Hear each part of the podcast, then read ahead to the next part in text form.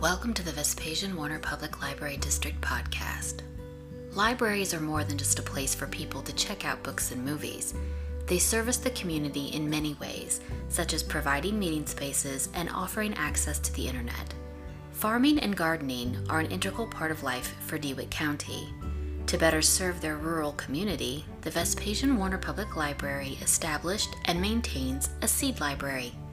And in this episode, we'll tell you all about it.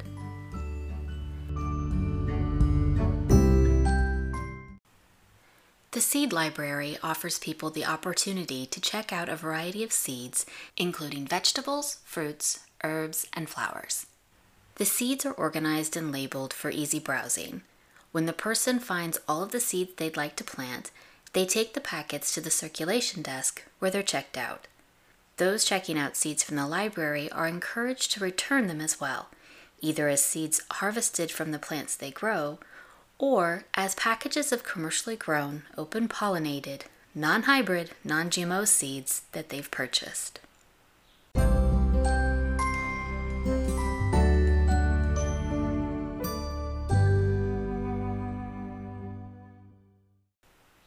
The seed library was first suggested by circulation supervisor Eric Monkman, who'd read about them. He took the idea to then director Joan Rhodes, who encouraged him to research the idea and submit a proposal. Not only were there logistics to figure out how to get started, how to get the seeds, where to house them, how to organize them, but it also had to be confirmed that a seed library would even be legal.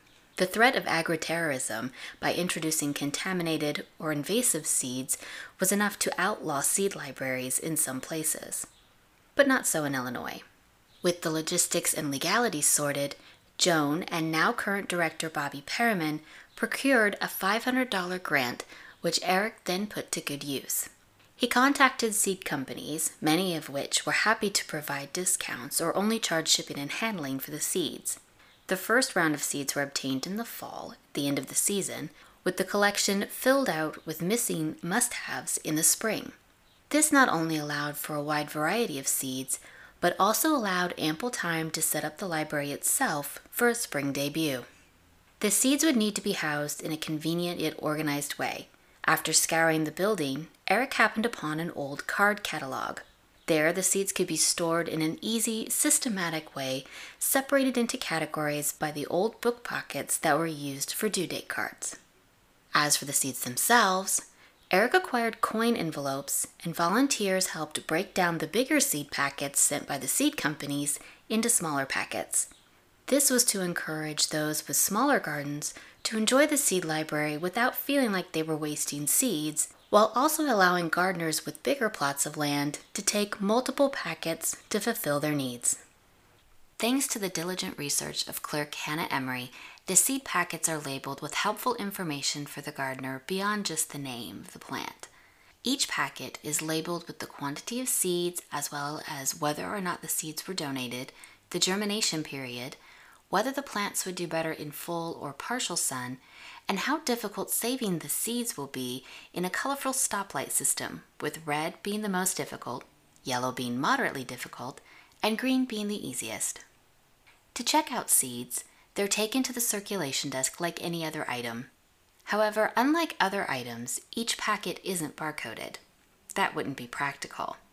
Instead, a universal barcode is used for both patron and seed, which keeps track of the quantity of packets being checked out. More specific information, including how many seeds and what varieties are returned, is kept separately in hard copy form organized by patron name.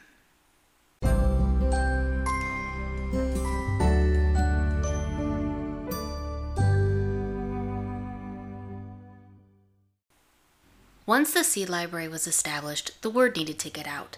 To accomplish this, a gardening program was arranged at the library. Some seeds from the library were planted and allowed to sprout, while others were set aside so that participants could plant them themselves. An array of vegetable, fruit, herb, and flower seeds were provided, including some eye catching varieties like purple carrots. There were even seed potatoes for participants to take home. The next year, with money from the Friends of the Library, the seed library collection was expanded with new seeds, a process that was repeated again the year after that. A second gardening program was held the next year as well, this time providing participants with seed onions along with their planted seeds and sprouts. A third gardening program the year after that provided seed garlic.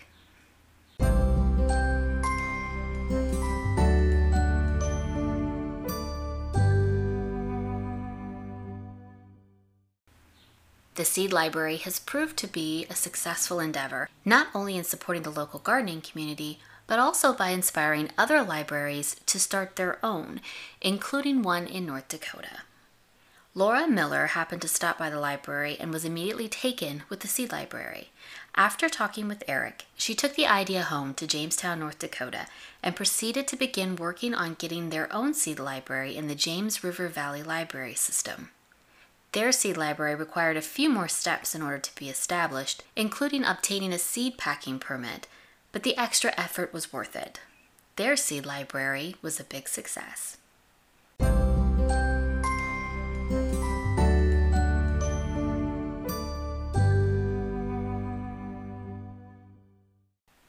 The Seed Library at the Vespasian Warner Public Library is also quite the success thanks to the community's interest and the library workers who maintain it. The Seed Library is open to anyone as a way to encourage people who aren't current patrons to visit the library, because a library card and a few books on gardening go pretty well with those seeds.